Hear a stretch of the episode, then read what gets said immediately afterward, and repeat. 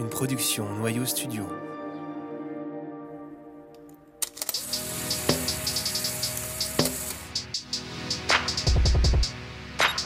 Vous écoutez Vision, un podcast sur la photographie contemporaine.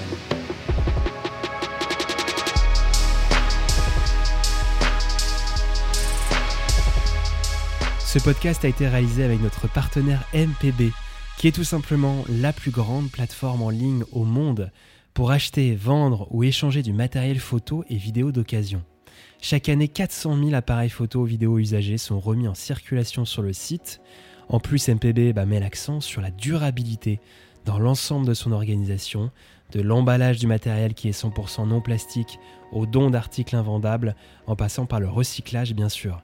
Il y a un lien pour tester MPB dans la description de ce podcast et sur notre site. Je vous souhaite une très bonne écoute.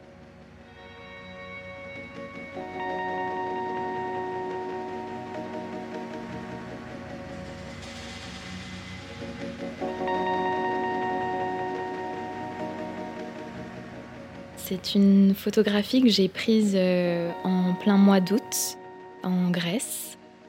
C'est une image assez abstraite. On ne sait pas trop ce qui se passe, si c'est euh, juste une grande toile tendue, euh, jaune, si c'est un transat. C'est une image très très colorée, assez puissante dans les couleurs. C'est une des premières images que j'ai tirées à la main qui est assez importante pour moi, qui fait partie d'une série euh, que j'ai faite autour de la Méditerranée. Je pense qu'elle marque un, temps. Euh, il y a vraiment avant et après cette image en termes de couleur, de, travail justement de, cette couleur par, euh, le, print.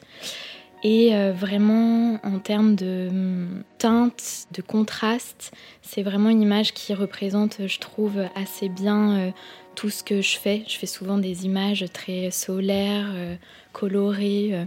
Du coup, euh, voilà, je trouve qu'elle, c'est une bonne porte d'entrée qui représente mon travail en général et ce que je fais aujourd'hui.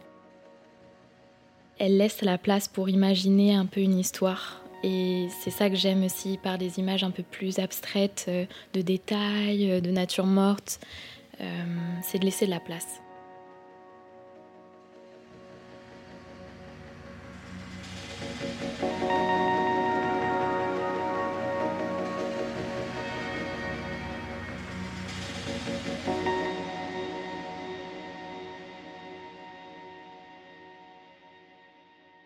Je suis Sarah Balader, je suis photographe. J'ai grandi euh, dans un village en Isère. J'ai eu la chance d'avoir des parents euh, assez euh, sensibles, curieux et ouverts qui m'ont permis, je pense, assez jeune de m'intéresser à plein de choses, malgré le fait qu'on soit dans un petit village et que parfois, voilà, on puisse imaginer qu'on n'a pas forcément accès à beaucoup de musées, d'art tout ça. Le, voyage avec eux m'a beaucoup appris.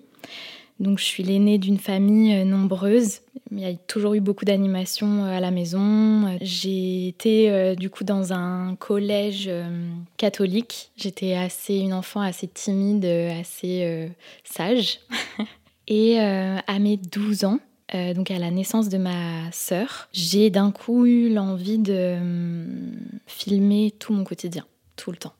En fait, euh, mon père avait euh, acheté à, ce moment-là une caméra. Je me suis rendu compte à ce moment-là, vraiment, j'ai eu un déclic et euh, l'importance de la mémoire est vraiment arrivée. voilà, ça a été très très intense. Du coup, je filmais tout. Euh, je pensais qu'à ça, je rentrais de l'école, euh, j'étais un peu déconnectée à l'école même. J'avais du mal à me concentrer sur les cours, euh, l'école, l'autorité, les professeurs. C'était pas quelque chose qui, dans lequel un milieu dans lequel j'étais à l'aise. Alors que voilà, à côté de ça, j'étais complètement, oui, presque obsessionnelle. tout était important, il fallait se souvenir de tout. J'écrivais beaucoup, je dessinais, je passais beaucoup de temps dehors. Je filmais vraiment pour me souvenir. En fait, c'était, j'avais conscience euh, vraiment de l'importance de la mémoire et de donc tout était un sujet. Par exemple, je pouvais filmer euh, ma mère en train de faire des pâtes, euh, mon père qui dansait dans le salon, mes frères. je faisais des plans fixes de mes frères qui regardaient la télé. Je parlais pas, je juste, je filmais en fait. tout. Et euh, ma sœur, euh, il y a eu pas mal de, moments aussi où je l'ai mise en scène. C'était presque un jeu entre nous. On avait 12 ans d'écart, donc je la gardais beaucoup. Donc c'était aussi une occupation. C'est vraiment devenu euh, presque un langage. Arrivé du coup au lycée, pareil, je, je, quitte du coup le collège catholique, je vais dans un lycée public. Et là, c'est compliqué. je ouais, l'école ça marche pas. Et du coup, euh, ben, mes parents m'offrent un appareil photo, voient en fait que je suis complètement passionnée de, l'image. Et du coup, j'ai mon premier appareil photo. Et là, du coup, pareil, en fait, euh, je l'ai toujours avec moi, je photographie beaucoup ma famille, mes amis. Euh, je les mets beaucoup en scène. Je, m'arrange toujours pour organiser des shootings au lycée. Enfin, je, voilà, je suis vraiment, je pense qu'à ça. Je fais partie d'un club photo au lycée créé par euh, mon professeur de SVT qui du coup euh, reçoit euh, mon père en comment ça s'appelle réunion parents-professeurs et qui lui dit bon il va falloir faire sûrement orienter enfin que Sarah s'oriente dans une pratique voilà artistique enfin un bac scientifique ça ira pas au final, je fais quand même un bac scientifique, mais que j'ai vraiment euh, râlé pas vraiment euh, tout juste. Et suite à ça, en fait, mes parents euh, m'encouragent à faire une école d'art. Au final, on trouve une formation qui se trouve à Montpellier. C'est une formation qui ressemble un peu à un BTS, c'est un cycle professionnel, donc qui n'est pas reconnu par l'État mais euh, du coup, euh, voilà, qui offre une formation euh, plus technique qu'artistique. Après l'école, donc je réussis à terminer quand même jusqu'au bout. J'ai un peu confiance en moi à ce moment-là, en tant que euh, étudiante qui fait une petite formation de photo, j'ai le prix du jury et j'ai la chance quand même d'avoir un, professeur, euh, David Brunel, qui m'encourage à essayer d'explorer et de, faire des images un peu plus artistiques et d'être moins dans une technique. Il m'emmène à l'école d'Arles pour que j'accède à la bibliothèque et que j'ai euh, des références de photographes. Donc c'est aussi un professeur qui est quand même très important pour moi. on a un peu une relation bah, privilégié. Enfin, il passe beaucoup de temps à me donner voilà, pas mal de références. Et euh, suite à donc ce prix du jury, j'ai confiance, mais je sais pas trop comment aller vers la photographie. Je décide d'arrêter les études et de travailler. Donc en fait, euh, mon premier travail euh, en lien avec la photographie, c'est dans un labo à Grenoble, où je tire du coup les, les images de plein de photographes amateurs et professionnels. Je décide de partir, donc je pars vivre en Suisse. Et à ce moment-là, j'arrête euh, la photographie. Euh, voilà, je ne me dis pas que je vais devenir photographe professionnel. Je me dis juste que je vais continuer à faire des images parce que c'est nécessaire, mais euh, pas dans un but de gagner ma vie avec la photo. Là-bas, je, je travaille, j'ai plein de boulots différents, je travaille beaucoup dans la restauration. Et ce qui me fait du bien, en fait, qui me permet de bah voilà, de, de, m'évader. Euh, quand je fais des photos, c'est juste pour moi. Enfin, il n'y a plus de pensée euh, technique, je me juge pas. Euh, enfin voilà, c'est vraiment une période assez agréable. Et puis après, je change encore de ville, je pars au Pays Basque et là, je travaille au studio photo chez Quicksilver en tant que retoucheuse. Donc j'assiste aussi un peu des photographes, mais c'est surtout de la retouche. Et en fait, ça me plaît pas du tout. Et puis, voilà, c'est une ambiance de travail assez particulière euh, avec des problématiques de grandes entreprises. Du coup, je sors de cette expérience, je démissionne. Et là, je suis un peu paumée. Euh, je sais plus trop ce qu'il faut que je fasse, s'il faut que je me lance. Euh, ou si voilà, je continue de faire autre chose que de la photo euh, pour gagner ma vie.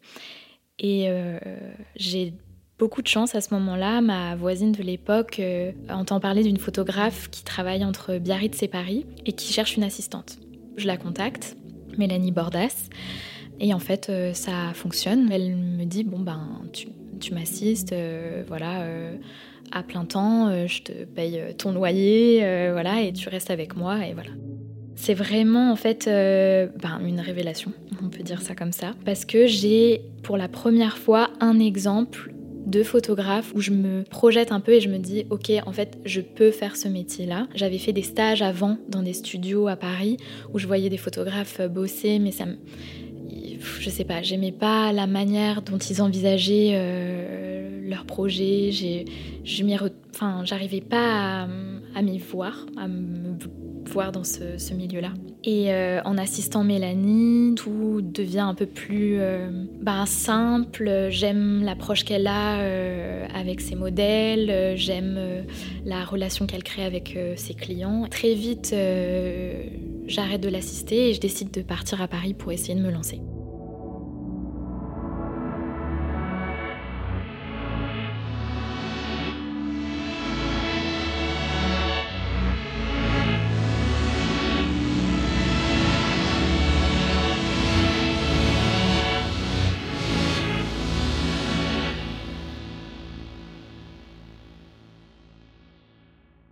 L'importance de la mémoire si jeune, elle n'est pas arrivée euh, par hasard.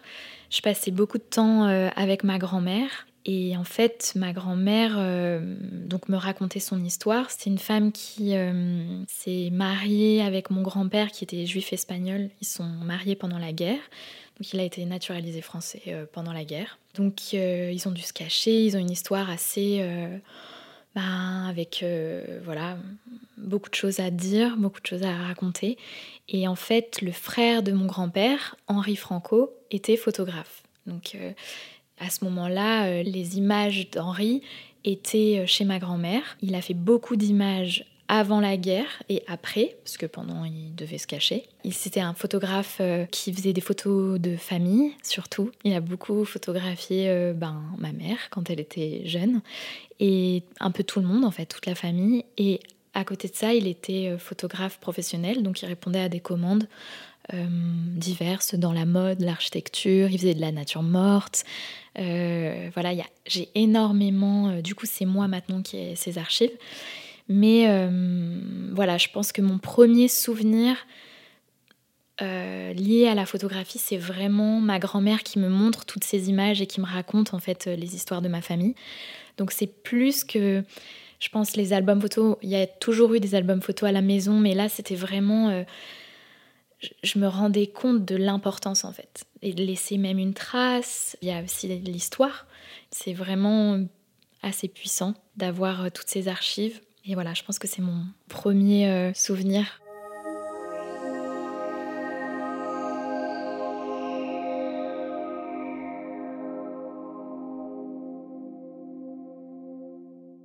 Je crois que ma première vraiment grosse influence a été le travail de Saliman.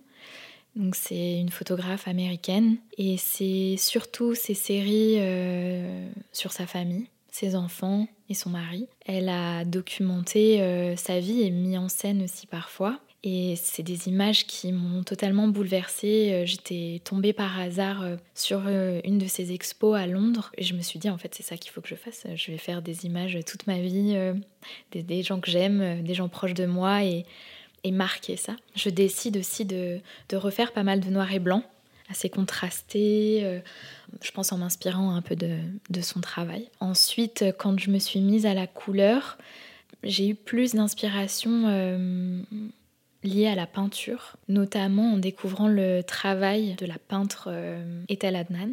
Quand j'ai découvert son travail, ça a été vraiment pareil, un choc. alors, c'était une... elle était professeure de philosophie, poétesse et peintre. Et du coup, elle a beaucoup écrit et donc il y a son travail de peinture euh, extrêmement coloré, vif, qui m'a beaucoup inspiré, mais aussi surtout ses mots finalement. Comme elle parlait en fait de, sa, démarche artistique, euh, de sa vie. Je suis d'ailleurs toujours très inspirée par l'idée de prendre son temps, euh, c'est une femme qui a travaillé jusqu'à ses 91 ans. Euh, pour moi, c'est des exemples qui sont très rassurants, en fait, des, femmes artistes qui durent, euh, qui continuent de travailler malgré ben, voilà, la vieillesse. C'est des images qui sont vraiment pour moi qui me rassurent énormément et qui me portent. Au fur et à mesure des années, j'ai continué de photographier et de documenter mon quotidien, mais en changeant euh, ma pratique. Je fais beaucoup moins d'images aujourd'hui. je fais des images qui sont très colorées, souvent lumière de midi ou lumière de fin de journée, mais très contrastée. Et je documente tout, donc je peux faire des natures mortes, des portraits, des détails, parfois même de l'architecture. Euh, voilà, c'est vraiment. Euh, je me focalise pas sur un domaine, c'est juste ce qui me touche, euh, je le photographie. Et j'ai souvent mon appareil avec moi, et voilà, c'est vraiment de la photographie un peu instinctive. Quand j'ai commencé à faire des images en argentique, du coup, j'ai vraiment beaucoup moins photographié forcément, je me concentrais plus sur ce que j'avais devant moi, moi regarder mon écran aussi. ça a changé aussi ma manière de photographier. Et j'ai eu un vrai déclic euh, l'année dernière quand j'ai commencé à faire du tirage. En fait, ça a changé euh, vraiment mon rapport à la photo. En fait, je sentais qu'il me manquait quelque chose. Et je crois que c'était juste en fait une pratique, revenir à une pratique euh, plus artisanale, euh, donc manipuler même la matière, sentir le papier, euh, passer des heures euh, sur une image et moins faire beaucoup d'images, à plus savoir comment éditer tellement il y en a. Là, c'est vraiment me concentrer sur peu de photos, mais passer du temps à la révéler en fait, à chercher mes couleurs, à avoir une intensité aussi dans la couleur c'est très important pour moi, des couleurs vives. Je pense que euh, le sujet de la couleur s'est intensifié quand je suis devenue photographe professionnelle. Finalement, ça a aussi influencé mon travail personnel. J'ai commencé à, photographier euh, avant de, me concentrer vraiment sur l'argentique. Je photographiais pas mal au flash en numérique. Donc je mettais le flash assez fort, flash cobra. Ça faisait ressortir des couleurs. Et en fait, c'est à partir de ce moment-là que j'ai commencé à expérimenter et sans vraiment me poser de questions, juste parce que finalement euh, j'avais des envies. Voilà, ça faisait ressortir des formes, j'avais l'impression de, par ces couleurs-là, me concentrer sur une couleur par image. Ça apportait vraiment quelque chose à, à ma photo, à la même à la composition. Maintenant, quand je fais des images en noir et blanc, ce qui est quand même moins fréquent, j'ai l'impression que j'ai la pensée couleur. Enfin, en tout cas, je, cherche vraiment à avoir toujours des noirs et blancs très contrastés, euh, des noirs bien profonds. Euh, voilà, je, ça a vraiment influencé euh, le reste. Quand j'ai commencé à tirer, en fait, euh, j'ai eu la chance d'être très bien entourée, euh, notamment de mon amie Chloé Le qui tirait depuis très longtemps la couleur. On est amis depuis des années et elle m'encourageait en fait quand j'ai commencé à vouloir faire plus d'argentique à aller jusqu'au bout du process et à tirer. Elle me le répétait euh, sans cesse, va tirer, va tirer. Et en fait, je résistais un peu parce que je crois que j'avais peur euh, de ne pas être à la hauteur techniquement. En fait, ça me ramenait à quelque chose finalement d'assez scolaire et j'avais peur tout simplement. Du coup, j'ai mis du temps avant de, me dire que j'allais euh, faire cette petite formation et même remettre au tirage. Du coup, je suis allée faire cette formation au laboratoire à émulsion euh, à Paris. Donc, c'est dans le 11e. C'est un laboratoire ouvert aux photographes amateurs et professionnels pour tirer ces images. Quand j'ai fait cette formation, en fait, j'ai tout de suite senti que voilà, ça allait devenir euh, aussi nécessaire que de faire des images. Ce temps d'après allait devenir vraiment nécessaire. Je suis partie à Londres euh, pendant deux semaines, tirer au labo de mon ami où ils sont quatre photographes et une tireuse euh, professionnelle. Ils sont tous très talentueux et en fait, j'ai tiré là-bas tous les jours donc c'était une vraie chance de pouvoir euh, faire du non-stop euh, jusqu'à 2h du matin euh, si j'avais envie de tirer. Et, voilà. et en fait, je me suis... j'ai repris toutes mes archives argentiques. J'ai tout retrié, j'ai vraiment pris le temps de tout reclasser et de tirer des images que j'avais faites il y a même très longtemps. Et en fait, voilà, ça c'est vraiment... c'est devenu vraiment indispensable. Ce, ce temps passé, même dans la cabine, à juste être ben voilà euh, dans le noir, regarder son image. Enfin, il y a quelque chose de très très précieux. Ça, puis je trouve que ça revalorise nos métiers à une ère où justement la photographie est très très accessible. En fait, c'est des savoir-faire que je trouve vraiment précieux.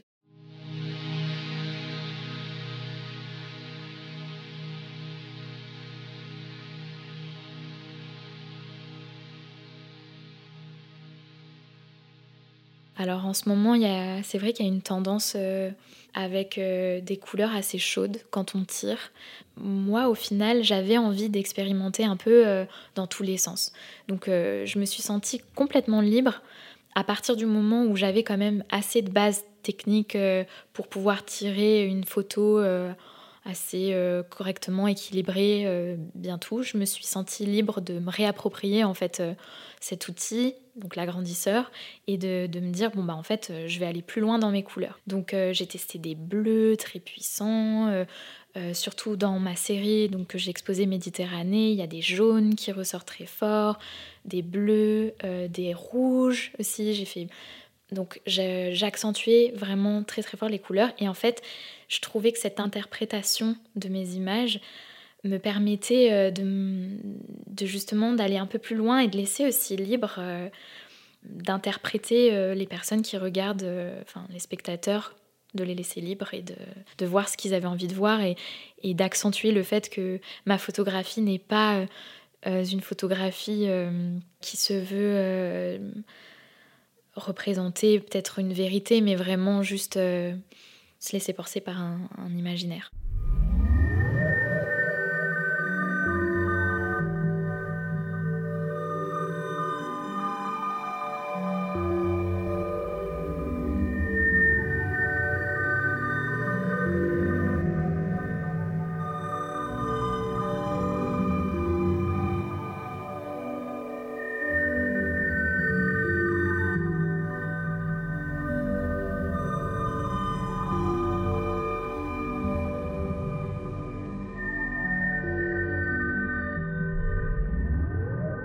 L'été dernier, je me suis concentrée sur une série donc autour de la Méditerranée et euh, j'ai tiré des images que j'ai prises à Marseille, notamment une image euh, qui est assez puissante, qui était prise vraiment sur l'instant.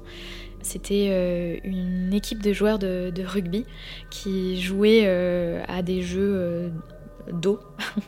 Euh, voilà, et en fait, je, suis allée les photographier, ils ont complètement joué le jeu et vraiment même posé pour moi, ils voulaient pas que je parte à la fin et que je documente toute leur journée.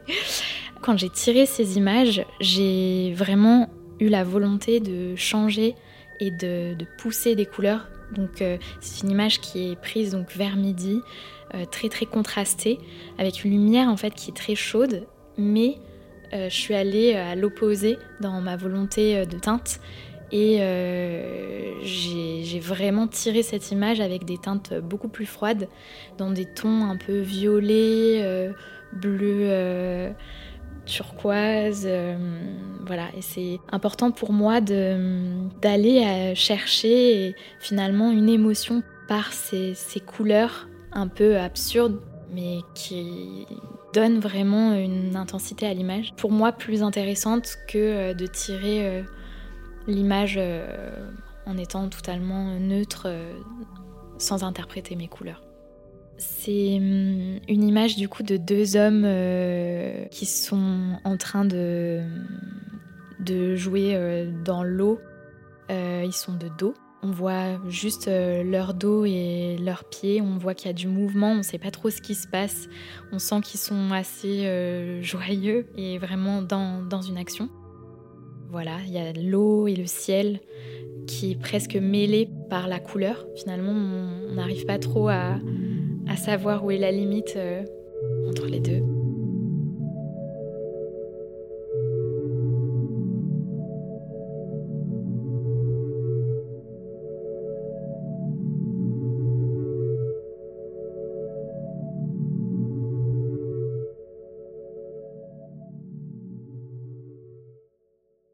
Depuis enfant, je me rends compte que pour mieux voir, j'ai des techniques un peu pour me concentrer et j'utilise énormément euh, la musique. Il y a toujours eu de la musique de toute façon à la maison, euh, elle est très très importante pour moi dans ma vie. Et hum, en fait, euh, au fil des années, la musique m'a permis de m'évader, mais aussi de mieux voir par euh, l'état de concentration dans lequel elle, me mettait. Quand euh, plus tard, je suis allée faire une résidence artistique à la chapelle Saint-Antoine sur l'île de Naxos en Grèce, je suis partie avec un danseur, Karim Nar, et en discutant en fait ensemble de nos process, comment on, voilà, quelles sont nos, démarches artistiques, en fait, il a mis un mot, un nom, sur euh, ce que je faisais et cet état de concentration que j'essayais de rechercher.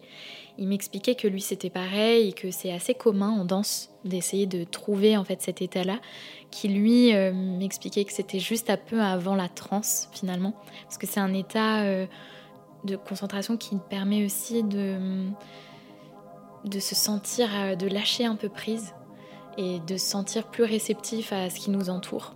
Donc euh, moi c'est visuel, mais pour d'autres personnes ça peut être, euh, je sais pas, je sais que j'ai une amie illustratrice qui va par exemple dans cet état de concentration qu'elle fait depuis très longtemps aussi, va plus dessiner, sentir qu'elle est sur le, bon chemin, que tout paraît si presque limpide en fait dans la création.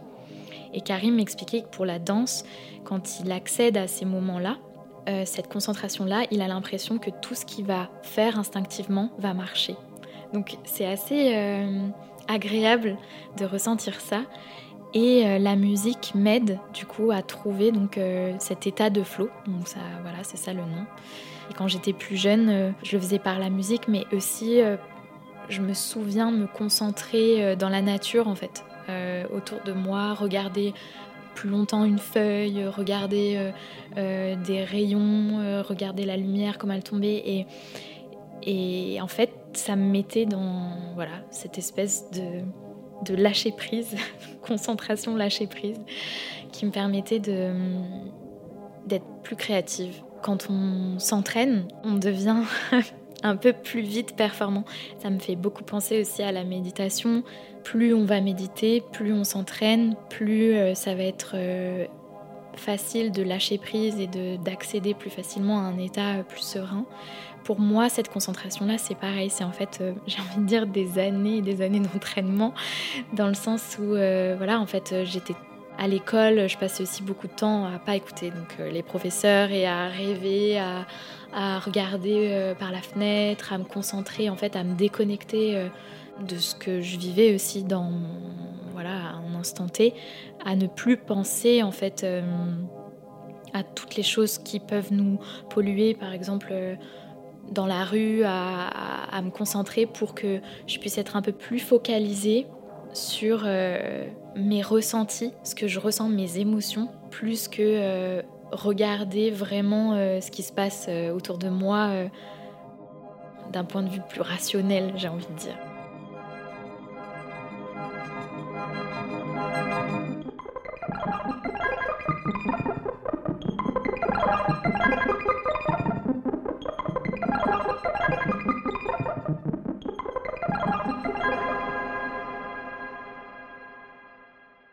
J'ai fait la résidence donc euh, à la chapelle Saint-Antoine. J'avais déjà fait une résidence avant avec l'illustratrice euh, Camille de Cussac, qui était une résidence d'une semaine, donc assez courte. Au final, euh, l'envie de repartir en résidence s'est faite assez naturellement. On a eu la chance avec Karim en fait d'être contacté par la résidence qui venait d'ouvrir. On a passé ensemble juste un entretien en en expliquant euh, qui on était, euh, voilà, plus précisément euh, nos envies.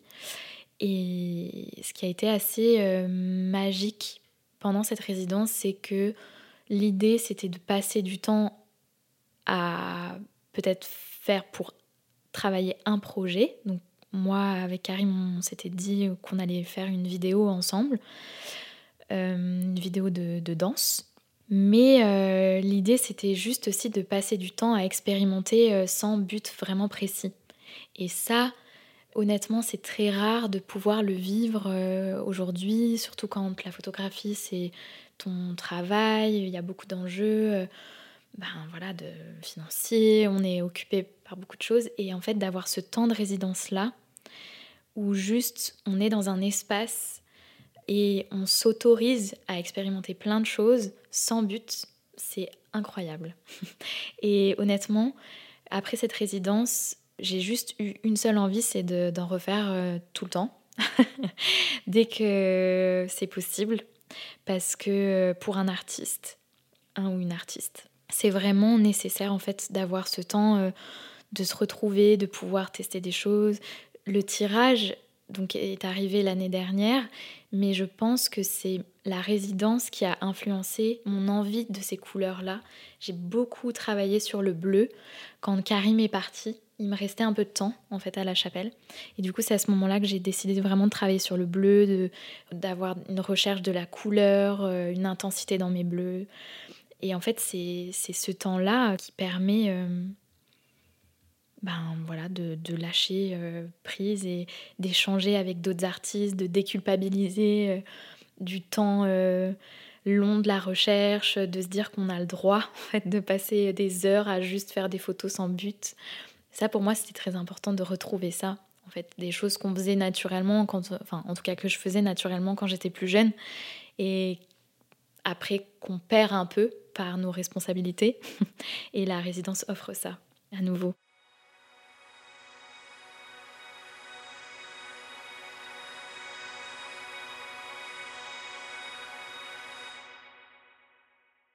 La collaboration, elle a toujours été très importante pour moi.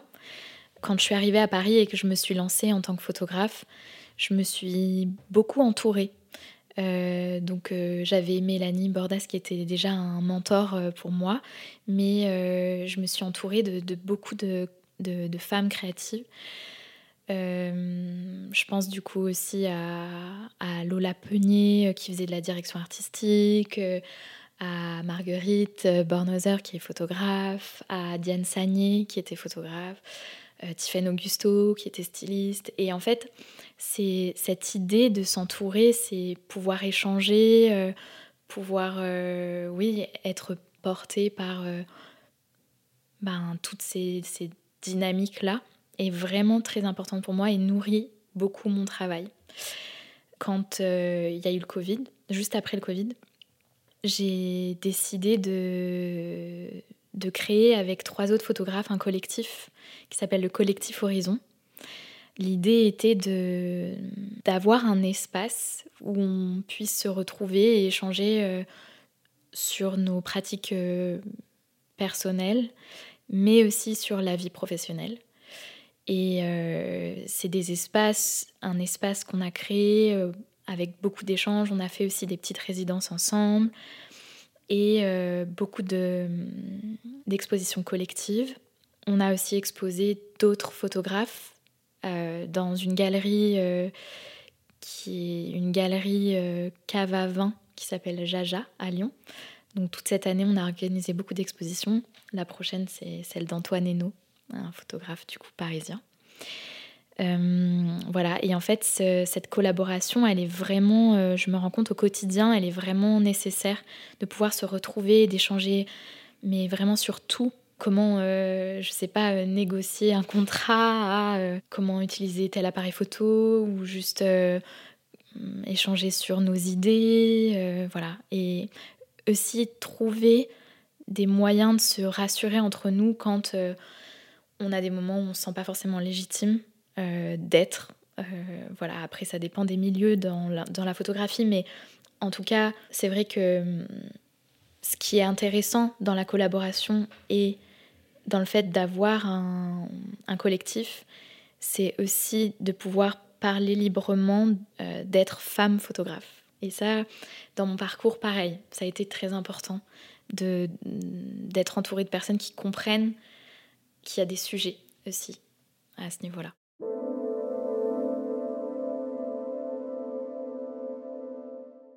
Quand je me suis lancée en tant que photographe euh, à Paris pour euh, vraiment euh, gagner ma vie avec la photographie, j'ai eu la chance d'être donc mise en, avant par le média Combini, donc qui lançait une plateforme à, ce moment-là, qui était la plateforme Cheese. C'était des courtes vidéos où on devait présenter notre travail. Et en fait, la journaliste qui s'occupait de ça, Lisa Mickey, qui est photographe aussi, avait vu une exposition que j'ai faite quand j'avais 18 ans, avait un peu suivi mon travail et a décidé de, enfin, que je fasse cette interview. Et en fait, suite à ça, ça m'a donné une crédibilité aux yeux de clients. Mes premiers clients, en fait, m'ont contacté euh, grâce à cette vidéo-là. En fait, je me suis rendu compte assez rapidement que le plus dur pour moi de travailler dans ce milieu, c'était pas faire les images, c'était trouver sa légitimité sur un plateau face à des équipes, euh, des clients, euh, savoir comment l'idée, le faire de sa propre façon, sans forcément vouloir reproduire ce que j'avais vu. Donc voilà, c'était vraiment des enjeux euh, assez compliqués. Euh, surtout au début, j'ai eu beaucoup de réflexions euh, liées à qui j'étais plus que ce que je faisais. Et ça, c'était assez problématique. De m'entourer de femmes qui vivaient ces réalités-là, ça m'a été nécessaire. Et honnêtement, je pense que si j'avais pas eu d'autres exemples autour des personnes vraiment bienveillantes qui m'expliquent qu'en fait elles vivent les mêmes choses et que c'est presque des étapes à passer, j'aurais pas continué. Ça aurait été trop dur pour moi.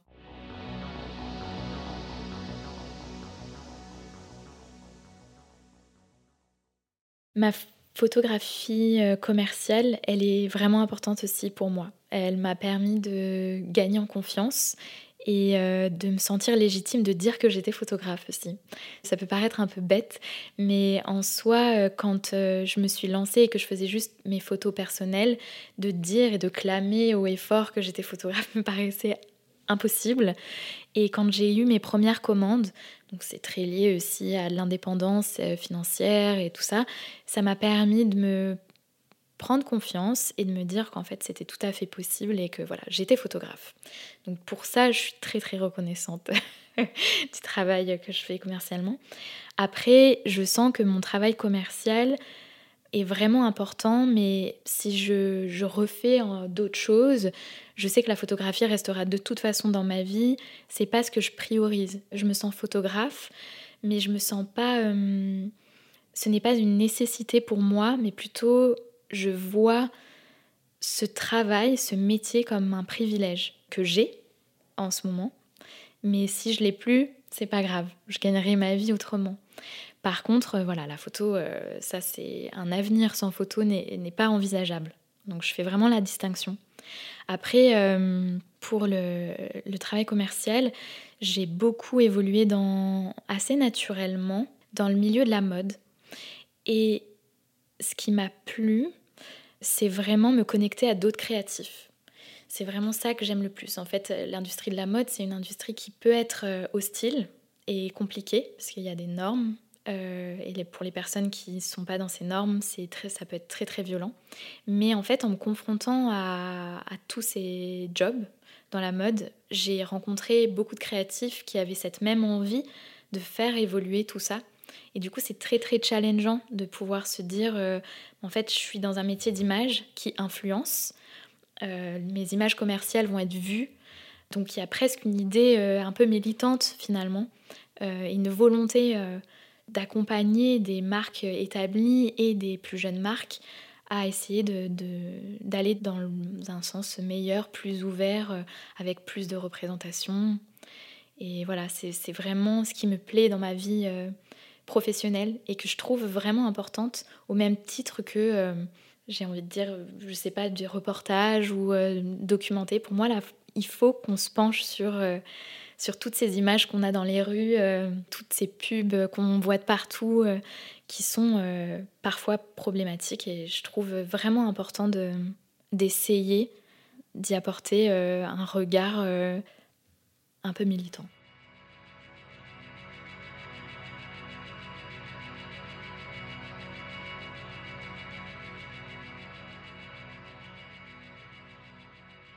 Quand je pense à mon futur et au futur euh, de, ma photographie, je crois que j'ai vraiment envie de me dire que je prends le temps de faire euh, voilà, un travail euh, plus complet avant de, de pouvoir réfléchir à une édition ou même un livre. J'aime l'idée, comme je le disais un peu plus tôt, que peut-être que mon travail euh, le plus intéressant euh, sera fait quand j'aurai une soixantaine d'années. Enfin, j'aime l'idée du temps long.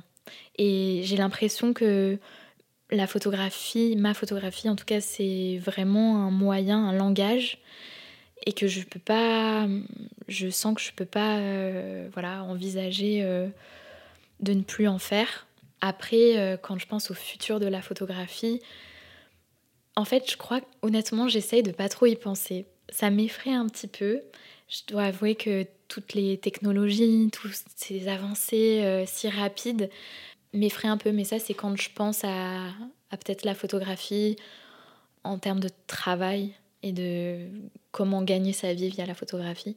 Après, euh, je suis quelqu'un finalement qui est assez dans le présent, qui va pas trop se projeter loin. Et je crois que, enfin, j'aime croire que euh, je continuerai à faire des images, euh, voilà, documenter mon quotidien, faire des vidéos, mais des vidéos pas forcément dans un but professionnel, juste des vidéos souvenirs, des moments euh, volés, euh, voilà.